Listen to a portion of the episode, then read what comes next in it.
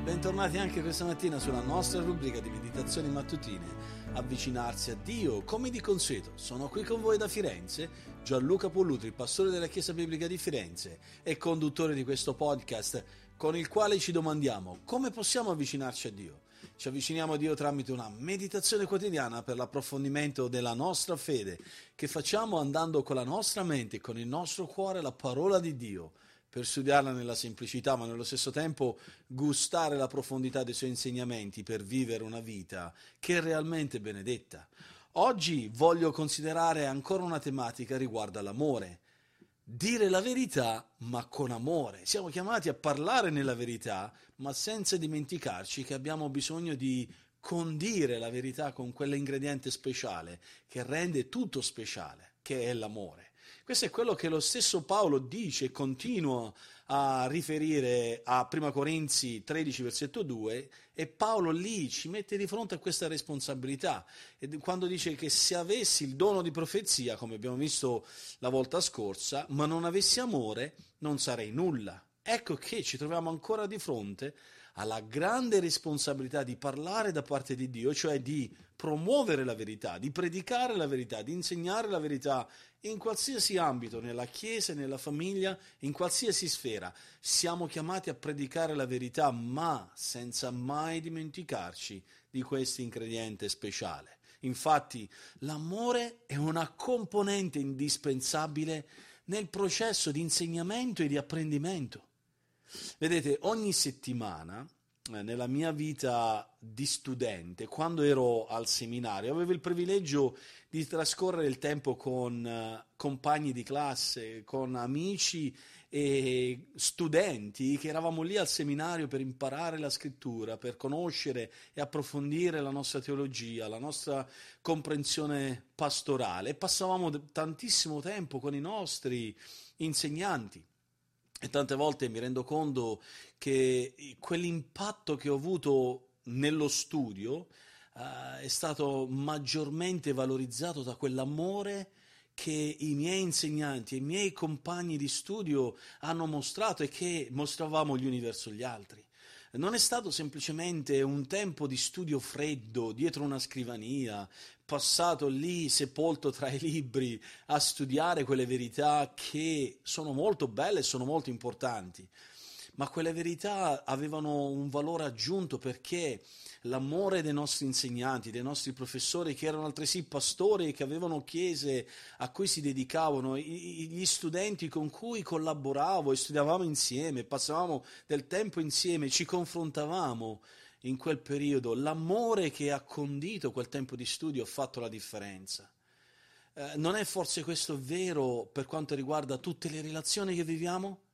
In effetti non è così come quando ci troviamo di fronte a delle circostanze che l'amore fa la differenza nel modo come dialoghiamo gli uni verso gli altri, nel modo come i nostri cuori sono in linea quando abbiamo gli stessi interessi in comune.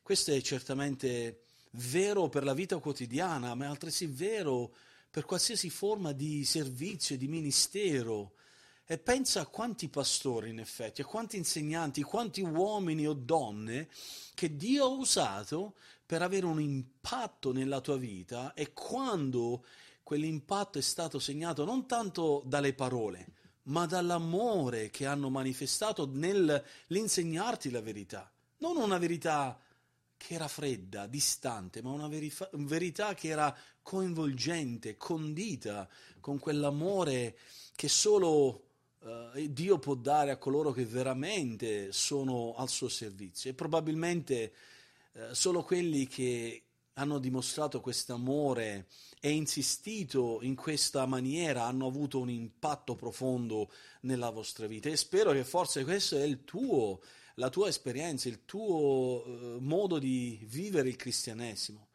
Eh, che si tratta di un pastore, di un insegnante, o che si tratta di un papà, o di una mamma, o di un amico, a chiunque parli, a chiunque uh, hai modo di comunicare, chiunque sia la persona uh, che cerchi di raggiungere in nome di Dio, devi pensare questo, devi farlo con la giusta attitudine, con la giusta attenzione. Devi farlo con quell'amore genuino che parte da quella natura che è stata rigenerata dalla grazia di Dio, da quella natura che ti ha portato ad essere figlio di Dio. Questo è più che mai il lato positivo di quell'affermazione al negativo di Paolo in Prima Corinzi che abbiamo letto 13 al versetto 2 che chi profetizza senza amore non serve a niente. Un esempio biblico di questo è proprio il profeta Geremia. Era un uomo, eh, casomai, eh, di proporzioni che era fuori dal comune amava profondamente il popolo di Israele, amava Dio e amava il suo popolo, il popolo di Israele, ed era più che mai Geremia addolorato per l'apostasia di questo popolo, del suo popolo, ed era addolorato per il giudizio imminente che il suo popolo avrebbe subito a causa della loro disubbidienza. Tant'è vero, Geremia arriva al capitolo 9, versetto 1, quando dice, o fosse la mia testa piena d'acqua, e i miei occhi una fonte di lacrime. Quello era il dispiacere che aveva, quell'amore, quell'affezione che aveva per il popolo di Dio, per il suo popolo. E dice, io piangerei giorno e notte per gli uccisi della figlia del mio popolo. Parla proprio di coloro che sarebbero periti a causa della disubbidienza e di come Dio giudicava il suo popolo a causa di quella disubbidienza.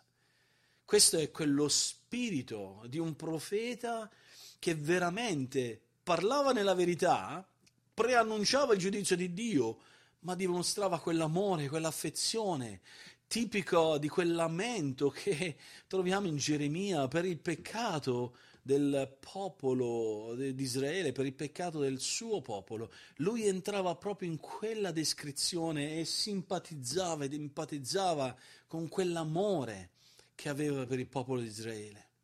Vedete, la predicazione del Vangelo, l'insegnamento senza amore porta le persone a travisare il carattere di Dio e diventa un ostacolo per il Vangelo, mentre la proclamazione amorevole è coinvolgente, che coinvolge la persona, che ti porta ad empatizzare simpatizzare, a dimostrare un amore per quelle persone che sono sulla via della perdizione, è una predicazione efficace. Questo non significa però che tutti coloro che ti ascoltano risponderanno positivamente, poiché tu predichi sì e predichi con amore sì, ci saranno persone che comunque rifiuteranno il tuo messaggio, rifiuteranno la tua predicazione, la più fedele anche. Il popolo di Giuda non ha ascoltato Geremia e quindi è andato incontro a quelle problematiche del giudizio di Dio. Vedete, queste cose devono comunque lasciare un segno nella nostra mente e nel nostro cuore, non farci deviare il corso dal predicare la verità, ma con amore. E non misuriamo il successo sulla base di quante persone accettano il nostro messaggio.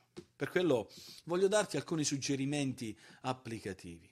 Quando pensiamo proprio a questa realtà del predicare il Vangelo, predicare la verità di Dio e farlo con amore, sappiamo che alcuni a cui testimonieremo del Vangelo e parleremo della grazia di Cristo, ci respingeranno anche con educazione, diranno no grazie non sono interessato a quello che ci stai dicendo, a quello che mi stai dicendo. Altri invece saranno più aggressivi e ris- risponderanno con ostilità alla tua predicazione. Ci saranno quelli che risponderanno con fede e apprezzeranno la nostra predicazione, la tua predicazione amorevole per il loro benessere spirituale, ma non lasciarti coinvolgere da, quelle, eh, da quei rigetti educati, quale, da quante persone rigetteranno il tuo messaggio in maniera educato o ostile. Rimaniamo fedeli, non compromettiamo la verità tralasciando l'amore. Dobbiamo essere quegli strumenti amorevoli, quel sale della terra, quella luce del mondo che guida le persone a Dio e lo fanno con amore. Per quello voglio darti alcuni suggerimenti per come pregare oggi. Ringrazia Dio per coloro che ti hanno uh, portato il Vangelo, per coloro che hanno investito il loro tempo in un ministero per la tua vita e lo hanno fatto con amore.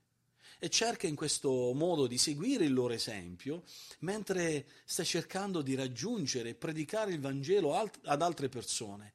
Rimani fedele al Signore nel predicare la verità, ma con amore. E chiedi al Signore che ti dia la forza nel fare questo, la volontà nel fare questo.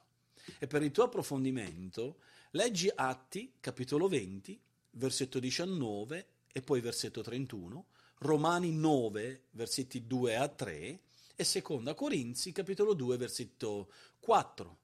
E prendi nota delle cose che hanno portato Paolo a piangere per quelle persone che ha servito nel suo ministero. Vedete, oggi ci siamo focalizzati su questo aspetto di parlare nella verità ma con amore. E l'amore è una componente indispensabile per il processo che portiamo avanti nell'insegnare e nell'apprendere la verità di Dio. Che Dio ci benedica in questo anche oggi.